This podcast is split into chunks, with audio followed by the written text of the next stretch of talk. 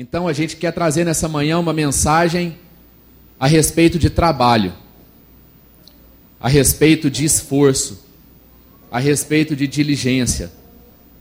E a gente gostaria que você abrisse a sua Bíblia no livro de Mateus. Livro de Mateus, capítulo 9. Mateus 9, versículo 35. Jesus ia passando por todas as cidades e povoados, ensinando nas sinagogas, pregando as boas novas do reino e curando todas as enfermidades e doenças. Ao ver as multidões, teve compaixão delas, porque estavam aflitas e desamparadas, como ovelhas sem pastor. Então disse aos seus discípulos: A colheita é grande, mas os trabalhadores são poucos.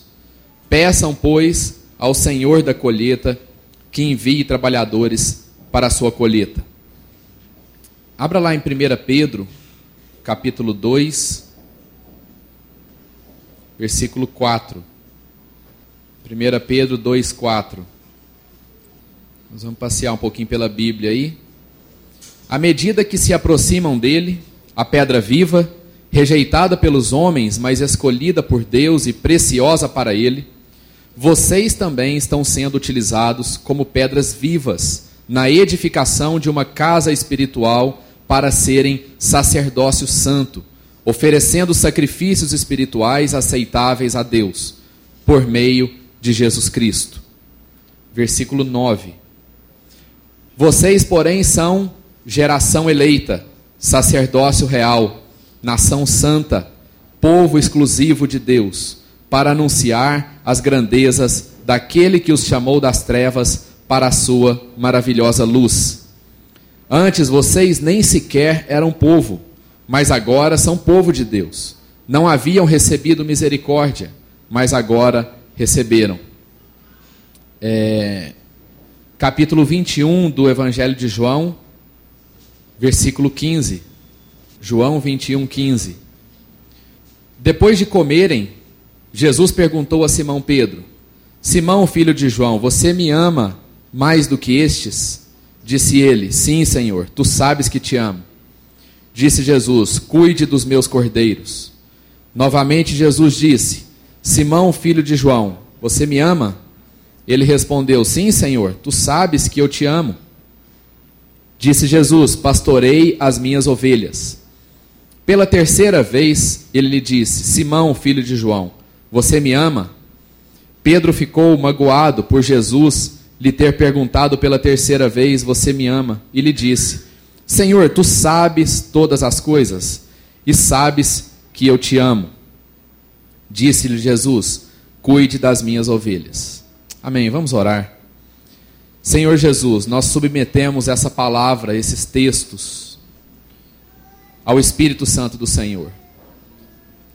O Espírito do Santo, Santo do Senhor é aquele que nos guia e que nos direciona, e que essas palavras possam ter a unção e a bênção que o Espírito do Senhor nos dá. Que essas palavras não venham para suprir as nossas carências, a vontade da nossa carne, o desejo da nossa alma, mas que essas palavras venham para cumprir o propósito eterno do Senhor sobre a vida de cada um de nós nessa manhã. Em nome de Jesus. Amém.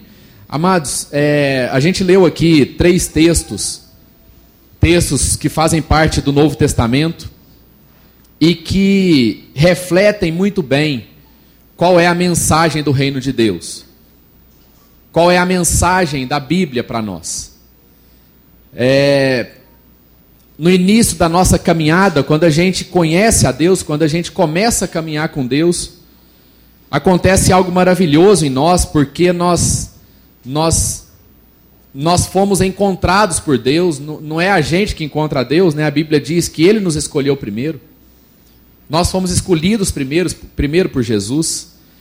E então a gente tem esse encontro com Jesus, Jesus nos encontra, o nosso coração se quebranta e nós e nós passamos a ter a consciência de que nós somos filhos de Deus. E essa consciência de ser filho de Deus vem através de uma convicção de que Deus nos ama de que, e que ninguém consegue explicar. A gente só consegue se ver como filho de Deus se a gente crê de todo o coração e se a gente tomar posse do amor de Deus em favor da nossa vida. A gente nunca vai conseguir se sentir de fato parte da família de Deus se a gente não crê e se a gente não receber o amor de Deus no nosso coração.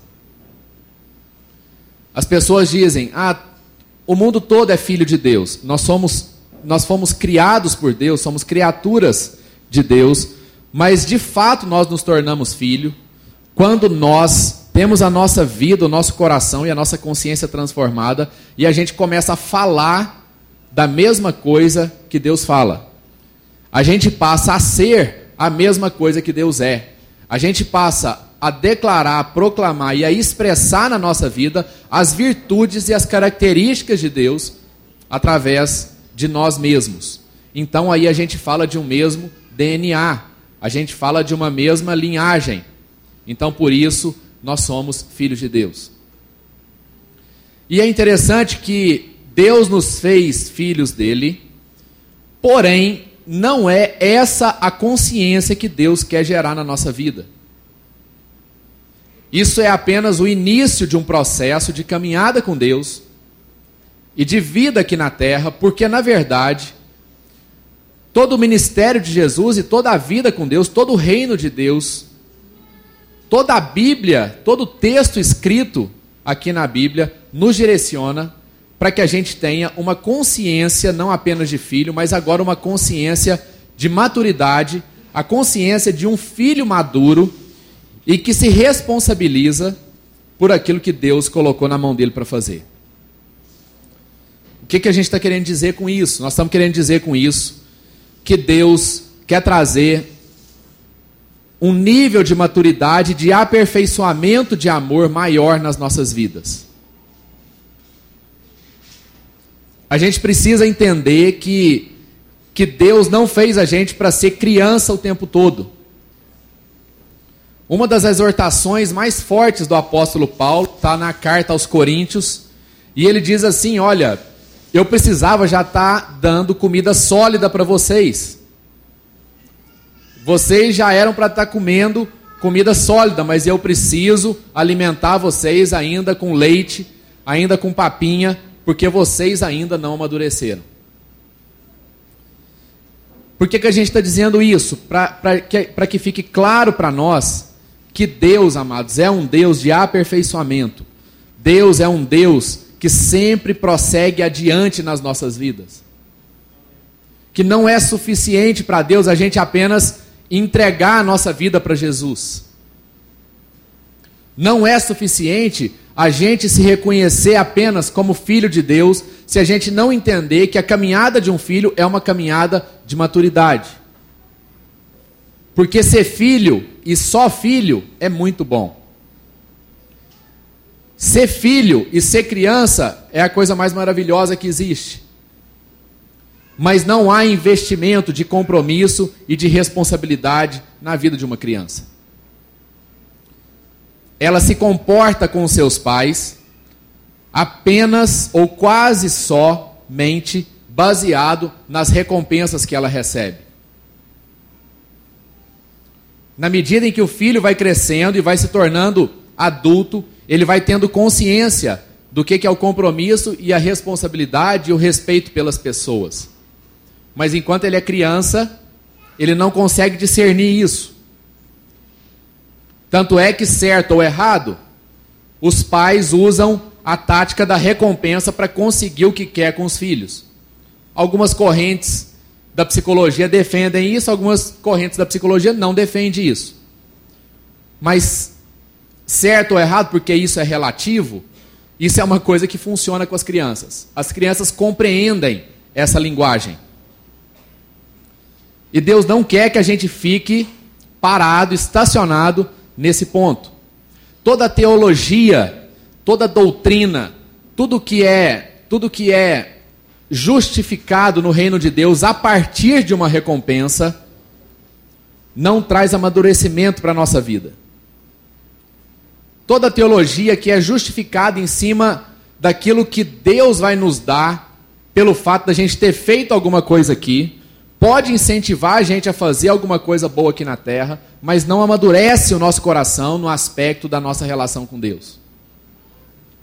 Deixa a gente estacionado lá, com alguns poucos anos de idade. E aí a gente começa a virar cristãos que se recusam a amadurecer e que entende que a vida com Deus é assim. A vida com Deus é uma vida de recompensa, a vida com Deus é uma vida de retribuição, é uma vida de salário, é uma vida de remuneração. E é por isso que a gente fica teimando com Deus muito tempo, querendo receber de Deus as coisas que a gente acha que merece.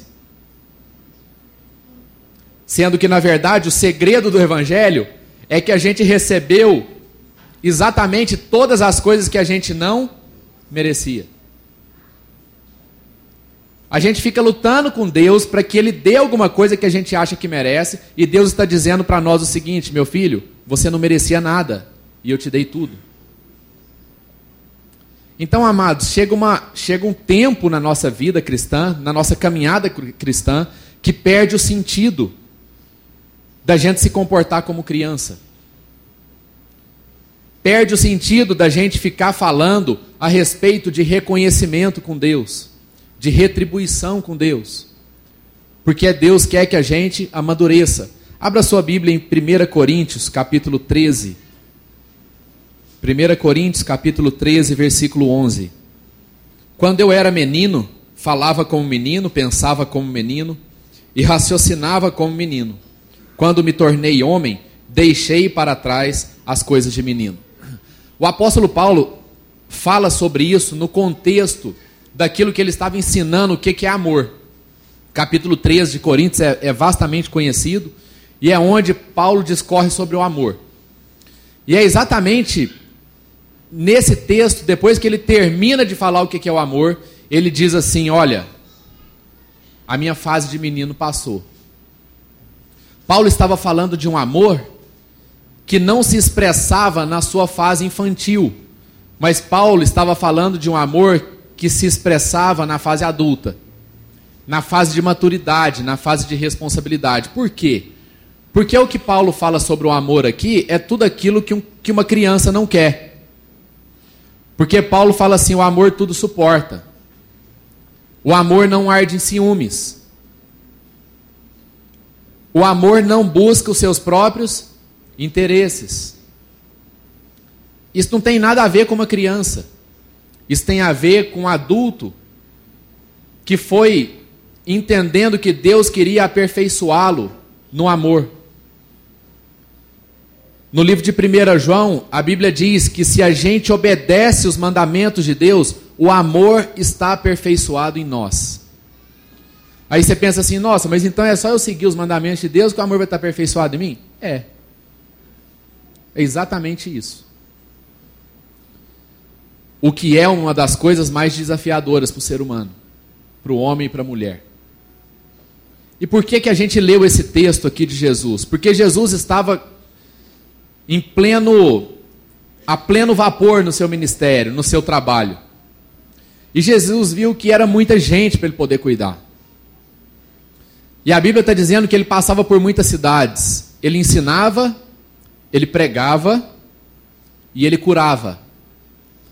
Ou seja, Jesus tinha uma atuação ministerial apostólica, pregando, tinha uma atuação ministerial pastoral, ensinando, e tinha uma atuação ministerial social, de intervenção social, curando. Jesus trabalhava esses três aspectos. Mas chegou um momento que Jesus parou e olhou para aquele povo, e Jesus encheu seu coração de misericórdia e de compaixão por aquele povo. E a constatação de Jesus em relação àquele povo foi a constatação de que eram ovelhas sem pastor. Presta atenção, amado. Jesus não constatou que aquele povo estava doente demais. Jesus não constatou que aquele povo estava precisando de assistência médica. Jesus não constatou que aquelas pessoas estavam sem trabalho e precisavam de um emprego para ganhar mais. Não. Quando Jesus viu a multidão que o acompanhava, quando Jesus começou a olhar o rosto de cada um, Jesus disse assim: Olha, esse povo está sofrendo, e, ele, e esse povo está sofrendo porque são ovelhas sem pastor. Então nós precisamos rogar ao Senhor da colheita, porque os trabalhadores são poucos. Os campos estão brancos e os trabalhadores são poucos. Por isso que a gente começou aqui, né, dizendo a respeito de trabalho, dizendo a respeito de que nós não podemos nos omitir em relação ao nosso chamado de Deus, ao chamado que nós temos com Deus. Quando Deus começou a criar todas as coisas, a narrativa em Gênesis é muito interessante porque o homem é o último ser a ser criado. E com certeza Deus fez isso de propósito, para que o homem não tivesse a sensação de falta de absolutamente nada. Porque se Deus tivesse criado o homem primeiro, Deus ia falar assim para Deus. O homem ia falar assim para Deus: Deus, eu estou com frio. Deus, mas não tem nada para eu comer? Estou passando fome. Deus, esse ambiente aqui não está legal, não está bom. O senhor não vai criar mais nada, não? Não, amados. Deus pegou, criou todas as coisas primeiro, criou o sol, criou a água, as plantas, os animais, e depois criou o homem e colocou o homem nesse ambiente e disse o seguinte: tudo que você precisa está dado. Tudo que você precisa está criado. E mais, todas as coisas que estão criadas em seu favor. Você vai dominar sobre elas e você vai usar elas. Você vai matar um animal para comer, você vai apanhar um fruto numa árvore, você vai usar água para beber, ou seja, isso tudo foi criado para você. O homem criado por Deus, na narrativa de Gênesis, não tinha falta de coisa alguma. No livro de Hebreus, o escritor de Hebreus explica para a gente que houve o primeiro Adão e o último Adão, que foi Cristo Jesus. E baseado nesse último Adão, a Bíblia diz que nós somos irmãos dele. E que o primeiro Adão era uma alma vivente. E que o último, o último Adão era espírito vivificante. Era espírito doador de vida. Era espírito que compartilhava vida, compartilhava virtude. Enquanto o primeiro Adão era alguém que consumia vida, alma vivente, Cristo Jesus é o espírito vivificante. Cristo Jesus é aquele que compartilha, é aquele que reparte. É aquele que, mesmo parecendo que faltava algumas coisas, tinha convicção de que não faltava nada. Esse Cristo, que é espírito vivificante, é o Cristo que é o nosso irmão hoje. Esse espírito vivificante foi compartilhado com todos nós aqui. E por isso, amados, nós não temos falta de nada. É como se a figura da criação de todas as coisas e a criação de Adão estivesse plena, sem pecado, na nossa vida hoje. Porque Cristo redimiu o pecado da nossa vida. Então nós somos restaurados, nós somos nova criatura. Deus não nos vê mais como pecadores. Deus não nos vê mais como seres condenados e acusados, destinados ao inferno. Deus nos vê como seres que foram redimidos pelo alto preço que Jesus pagou na cruz. Então não existe falta de coisa alguma. E é por isso que o diagnóstico de Jesus é coerente com essa visão. Jesus não diz assim: olha, está faltando remédio para Rafael, está faltando mais dinheiro para o Tarcísio, Está faltando uma esposa melhor para o Ricardo. Está faltando condições melhores para o Luciano. Não, amado, Jesus não, não, não fez esse diagnóstico. Jesus não trabalhava assim, porque Jesus sabia que não faltava nada. A não ser que essas pessoas conhecessem o amor de Deus. Porque essas pessoas, conhecendo o amor de Deus, elas teriam certeza de que não faltava nada. Essas pessoas só achavam que faltava alguma coisa porque elas ainda não conheciam o amor de Deus. Então a mensagem de Jesus não é a mensagem para que as pessoas corram atrás de alguma coisa. A mensagem de Jesus é para a igreja. Ele fala: olha, o, desafio está na igreja. O desafio está em que nós temos poucos trabalhadores. E aí, Jesus, amados, ele não coloca condição nenhuma aqui. Ele não fala quantos anos de convertida a pessoa tem que ter. Ele não fala quantos cursos a pessoa fez. Ele não fala se a pessoa tem que ter um seminário ou se ela não tem. Ele não fala quanto tempo de experiência que ela tem que ter. Porque Jesus começou a chamar pessoas que nunca tinham tido contato com a mensagem do reino de Deus. Primeiro, Jesus chamou um pescador, um homem de trabalho braçal. Depois Jesus chamou um cobrador de impostos, um cara que era odiado na sociedade judaica, Mateus. Depois Jesus chamou Simão Zelote, que era o cara que era inimigo do Mateus. O Zelote era uma seita, era uma, era uma, era uma linha da corrente judaica que defendia o uso de armas e de ações práticas terroristas contra a, contra a dominação romana. Mateus estava a serviço de Roma, então Jesus chamou dois inimigos para andar junto. Chamou Lucas, que era um médico, e foi chamando as pessoas. Chamou Judas, que era quem ia traí-lo. Essas foram as condições que Jesus colocou para a formação de líderes. Essas foram as condições. Esse foi o tipo de gente que Jesus escolheu para suceder aquilo que ele estava fazendo na terra. Então a constatação de Jesus aqui, amados, o diagnóstico de Jesus aqui é o seguinte: só está ruim porque os bons têm sido omissos. Não está ruim por conta de que as pessoas não têm emprego. Não está ruim por conta de que as pessoas estão passando fome. Porque, amados, de uma certa forma, isso sempre vai existir.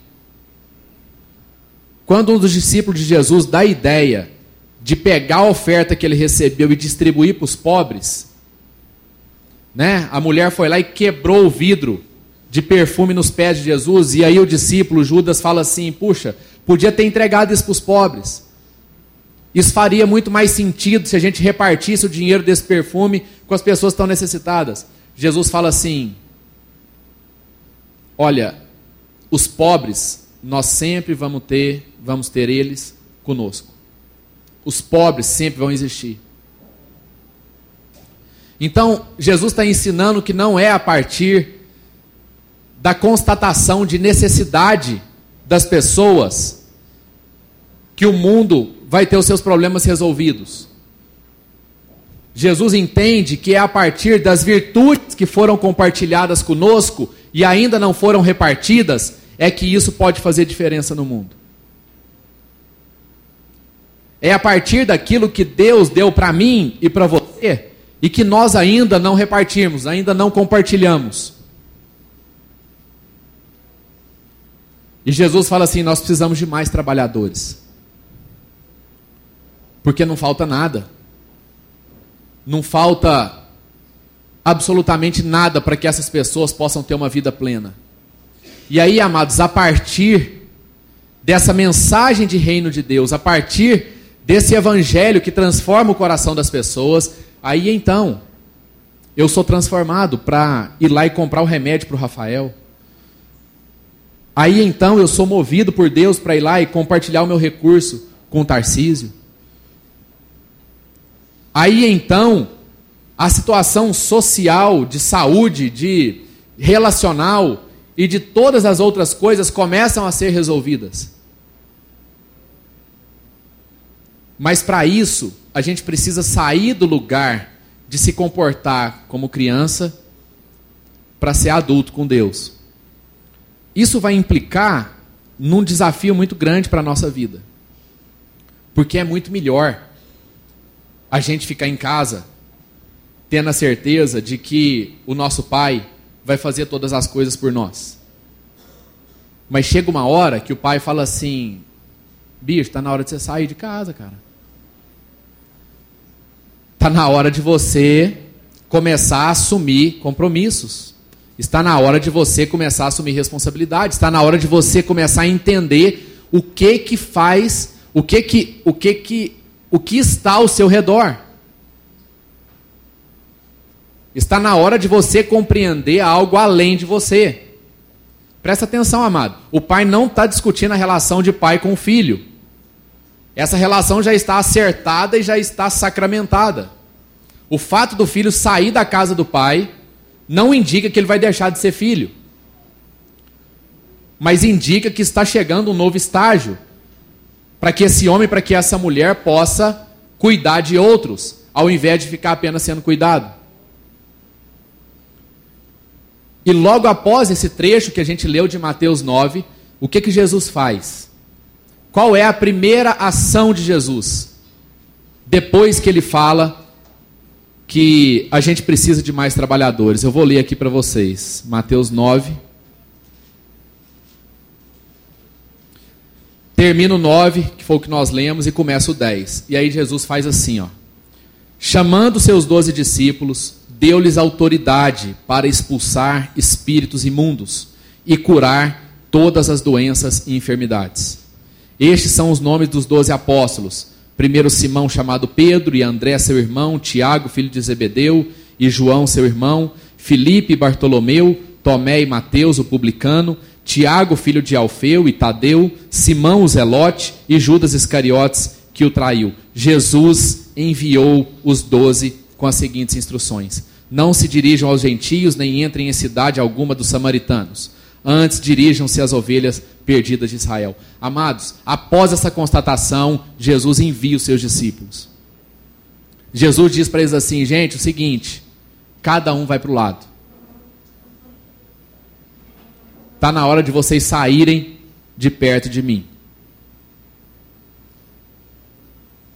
Está na hora de vocês assumirem responsabilidades. Está na hora de vocês colocarem em prática o amor uns pelos outros. Enquanto na fase de criança o amor se expressava pelas benécias que Deus nos dava, pelos milagres que Ele fazia, pelos sinais miraculosos que Ele trazia à nossa vida, pelas enrascadas que Ele tirava a gente. O amor se expressava através dessas, de, desses atos sobrenaturais que Deus fazia na nossa vida. Então, na fase adulta, esse amor vai ser marcado por uma disposição inegociável de amar o próximo. Esse amor começa a se expressar de uma forma diferente porque ele começa a se expressar num aspecto de esvaziamento e não de enchimento. Esse amor vai começar a se expressar de uma forma aonde nós vamos mais dar do que receber. E o mais importante, nós vamos estar mais ocupado em dar do que ocupado em receber. Isso significa que a nossa mente vai ficar mais ocupada em servir do que em ser servido. Isso indica, amados, que nós estamos crescendo com Deus. Isso indica que nós estamos chegando à fase adulta com Deus. Isso indica que Ele pediu para a gente sair da casa dele. Isso indica que Ele mandou a gente para a faculdade, para o trabalho, para formar família. E eu gostaria de encerrar é, com um trecho de Gênesis, no capítulo 1 no versículo 28, e que fala do chamado de Deus para a vida do homem chamado universal para o homem e para a mulher. Universal é um chamado que não depende da pessoa ser cristã ou não. Isso aqui é graça comum. Isso, é, isso aqui é coisa que afeta o crente e o descrente. Isso afeta o crente e o ateu não depende da confissão de fé da pessoa. Porque Deus, o Criador de todas as coisas, de todos os homens, declarou isso sobre a vida de Adão e sobre a vida da sua mulher Eva. E essa bênção se espalhou por todos nós. Todos nós, o mundo inteiro é abençoado. E é abençoado da seguinte forma: Deus os abençoou e lhes disse: Sejam férteis e multipliquem-se, encham e subjuguem a terra dominem sobre os peixes do mar, sobre as aves do céu e sobre todos os animais que se movem pela terra. Amados, há uma bênção de crescimento e multiplicação sobre a nossa vida. E é por isso que a gente vê tanta coisa ruim crescer e multiplicar, porque essa bênção está sobre a vida do homem e da mulher, independentemente da intenção e da motivação dele. Se ele se empenhar numa coisa ruim, essa coisa ruim vai crescer e multiplicar. Porque existe uma bênção, uma graça comum. Isso não faz parte da vontade de Deus, mas há essa virtude na vida do homem. E a pergunta é: como é que nós temos lidado com essa bênção que está na nossa vida? Qual é a atitude que nós temos tomado ao saber que nós temos uma bênção que diz para a gente crescer e que diz para a gente multiplicar? Em outras palavras, nós estamos crescendo o quê? Nós estamos multiplicando o quê? Nós estamos crescendo quem? Nós estamos multiplicando quem? Desgraçadamente, o homem aprendeu, ao invés de priorizar o quem, a gente passou a priorizar o que. A gente estava lá no nosso pequeno grupo essa semana, conversando a respeito disso. O que, que a gente faz, amado, para poder casar? Como é que a gente escolhe quem a gente vai casar? A gente tem que ter cuidado com isso. Porque muitas vezes a gente pensa assim: bom, eu preciso achar alguém. Bom, primeiro eu tenho um objetivo de vida. Eu quero chegar em algum lugar, eu quero compor uma família, eu quero ter filhos, eu quero ter tantos filhos, eu quero é, ter ascensão profissional, eu quero me dedicar à minha carreira, à minha formação, eu quero morar num lugar tal, eu quero ter um carro tal. E aí, a gente sai a campo para procurar alguém que se pareça com aquilo que a gente projetou. A gente define aonde a gente quer chegar e a gente começa a procurar alguém que atenda a esses requisitos.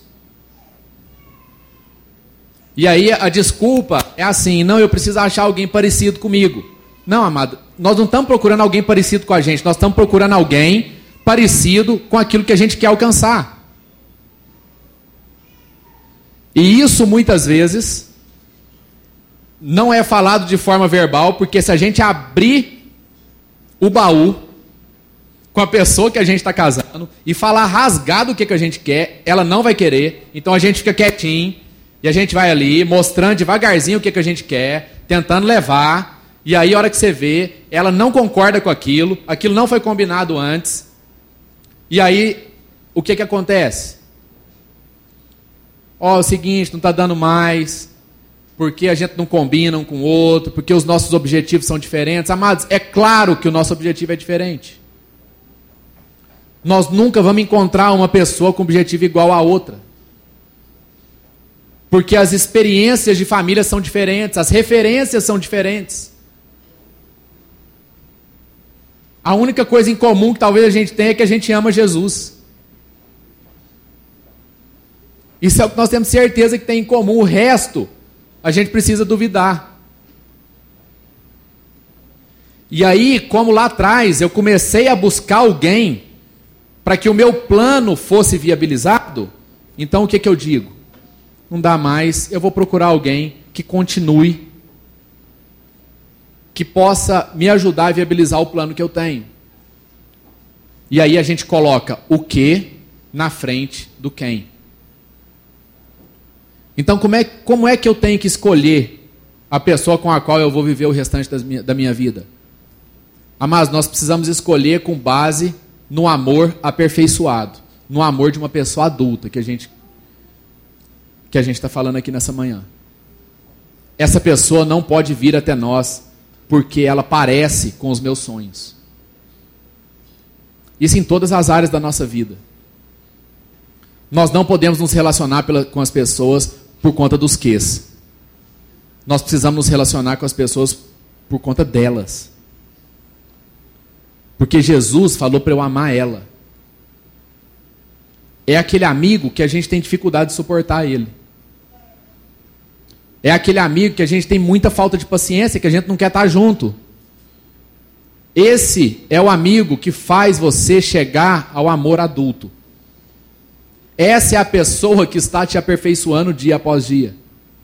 Porque o que a gente queria era conviver com pessoas que falem do nosso ego, que traz as coisas que a gente gosta, que faz uma comida bacana, que leva a gente para um lugar aprazível. Mas essas pessoas não nos aperfeiçoam. As pessoas que nos aperfeiçoam são as pessoas que a gente não quer estar junto.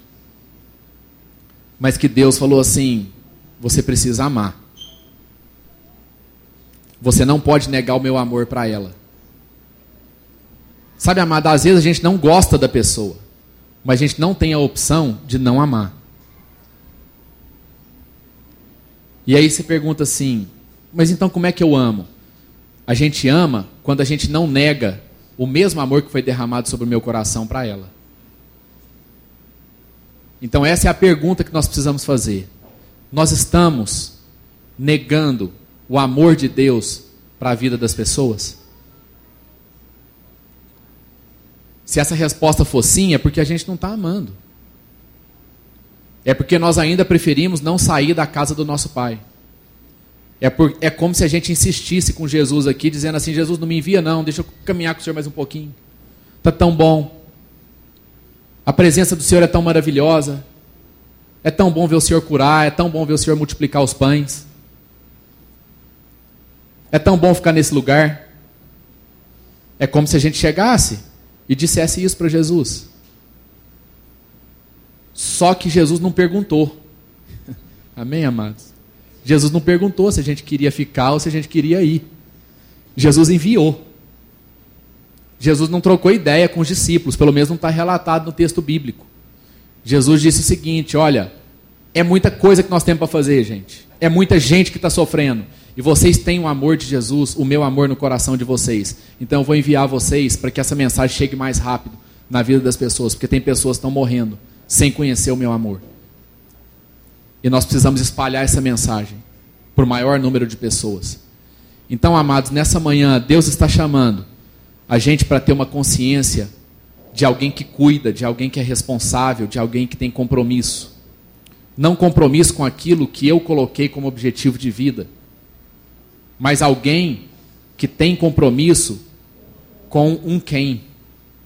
Alguém que tem compromisso com uma pessoa e que não usa dessa pessoa para atingir um determinado fim. As pessoas não podem ser o nosso meio. As pessoas têm que parar de serem usadas como um meio para a gente atingir o que a gente quer. Porque no final, o resultado disso é abuso. As pessoas vão se sentir abusadas. As pessoas vão se sentir usadas. As pessoas não vão sentir honestidade no nosso coração. Vamos fechar os nossos olhos, a gente queria ter uma palavra de oração. Uma palavra que desafia a gente, amados. Que a gente leu aqui em Gênesis é que Deus tem um chamado para cada um de nós. A Bíblia diz que Deus nos abençoou, mas Deus disse isso num tempo verbal de ordenança. Ele disse: cresçam e multipliquem-se. Ou em outras versões, crescei e multiplicai. Isso é uma ordem. Isso é um chamado. E quando a gente conhece o amor de Deus, nós somos reconectados a esse chamado. Um chamado que nós perdemos. Um chamado que às vezes, em nome da qualidade, a gente desiste de crescer. Um chamado que, por conta do medo que toma conta do nosso coração, a gente se recusa a multiplicar. E quando a gente faz isso, a gente está negando um chamado que Deus nos deu. Mas quando o amor de Deus inunda o nosso coração, nós somos religados a esse chamado universal que todo homem e toda mulher tem, que é de crescer e multiplicar. E nós não fomos chamados para crescer e multiplicar os ques que a gente acha que tem que multiplicar mas Deus nos chamou para crescer e multiplicar os quens. as pessoas que ainda não conhecem. Deus nos chamou para crescer e multiplicar a nossa família, para que sejam gerados filhos do ventre, filhos do coração, filhos em espírito. A gente não foi chamado para analisar quais são as condições que nós temos e a partir disso escolher o quanto nós vamos crescer e o quanto nós vamos multiplicar. Nós fomos chamados para esparramar essa bênção, para esparramar o amor de Jesus no coração das pessoas e afetar todos aqueles que ainda não conhecem a mensagem salvadora e redentora de Cristo Jesus. E infelizmente nós temos ficado perdido com os ques. A gente tem ficado perdido por conta do nosso CNPJ, a gente tem ficado perdido por conta do nosso reconhecimento profissional. A gente tem ficado perdido por conta da preocupação com a questão financeira. Amados, isso tudo são meios para que a gente possa alcançar os quens na nossa vida. Isso não pode ocupar o lugar de finalidade no nosso coração, porque a finalidade são as pessoas. A finalidade são os nossos irmãos. Irmãos que ainda nós não conhecemos. Irmãos que precisam de nós porque precisam de Deus. E Deus confiou essa mensagem a nós. A palavra de Deus diz que nós fomos feitos ministros da reconciliação. E nesse chamado Queridos, Deus não está perguntando quem quer e quem não quer. Deus apenas chamou. Deus apenas disse: Sejam férteis, crescei e multiplicai, e dominai sobre tudo que há na terra. Ó oh, Pai, que o Senhor possa, nessa manhã, Deus, trazer, Deus, o aperfeiçoamento do amor nas nossas vidas. Nós não queremos continuar vivendo como meninos, como crianças, que buscam a recompensa, que buscam o reconhecimento. Nós não queremos ser levados por todo vento de doutrina. Nós não queremos ser levados pelas conquistas que a gente acha que o Senhor tem para nos dar. Mas nós queremos receber tudo aquilo que o Senhor já nos deu. Que o Senhor faça no nosso coração e na nossa mente. Que o Senhor forge uma mente na nossa vida que crê que já recebemos todas as coisas necessárias à vida e à piedade. Assim como Adão e como Eva foram colocados em um ambiente onde não faltava nada. Assim o Senhor fez conosco quando o Senhor nos resgatou. Quando o seu amor veio sobre a nossa vida, então nós dissemos: O Senhor nos deu todas as coisas. Nada nos falta. Porque o que havia de mais precioso, que é o seu filho Jesus, também foi dado em nosso favor. Não há nada mais que o Senhor possa nos dar. Oh Deus, e nessa manhã nós queremos dizer sim para o Senhor. Nós queremos dizer sim para esse chamado. Queremos dizer sim porque não existe outra alternativa. Não existe a resposta não. Nós queremos dizer sim e queremos dizer que vamos multiplicar e que nós vamos crescer. Não em relação aos quês na nossa vida, mas em relação aos quens. O Senhor vai trazer os nomes das pessoas, o Senhor vai trazer os nomes dos lugares que nós precisamos ir, para que pessoas sejam abençoadas, para que pessoas estejam, oh Deus, resgatadas na sua dignidade, para que pessoas sejam abastecidas de esperança. Nós declaramos, nós repreendemos aqui, Deus, no nosso meio, todo sentimento de desesperança todo sentimento de desespero no nosso meio, por pior que a situação esteja. Nós queremos ser como o profeta Jeremias. Nós queremos clamar aquilo que ele clamou: Senhor, que o Senhor traga à nossa mente tudo aquilo que nos traz esperança. A resposta para a nossa nação está na vida da igreja.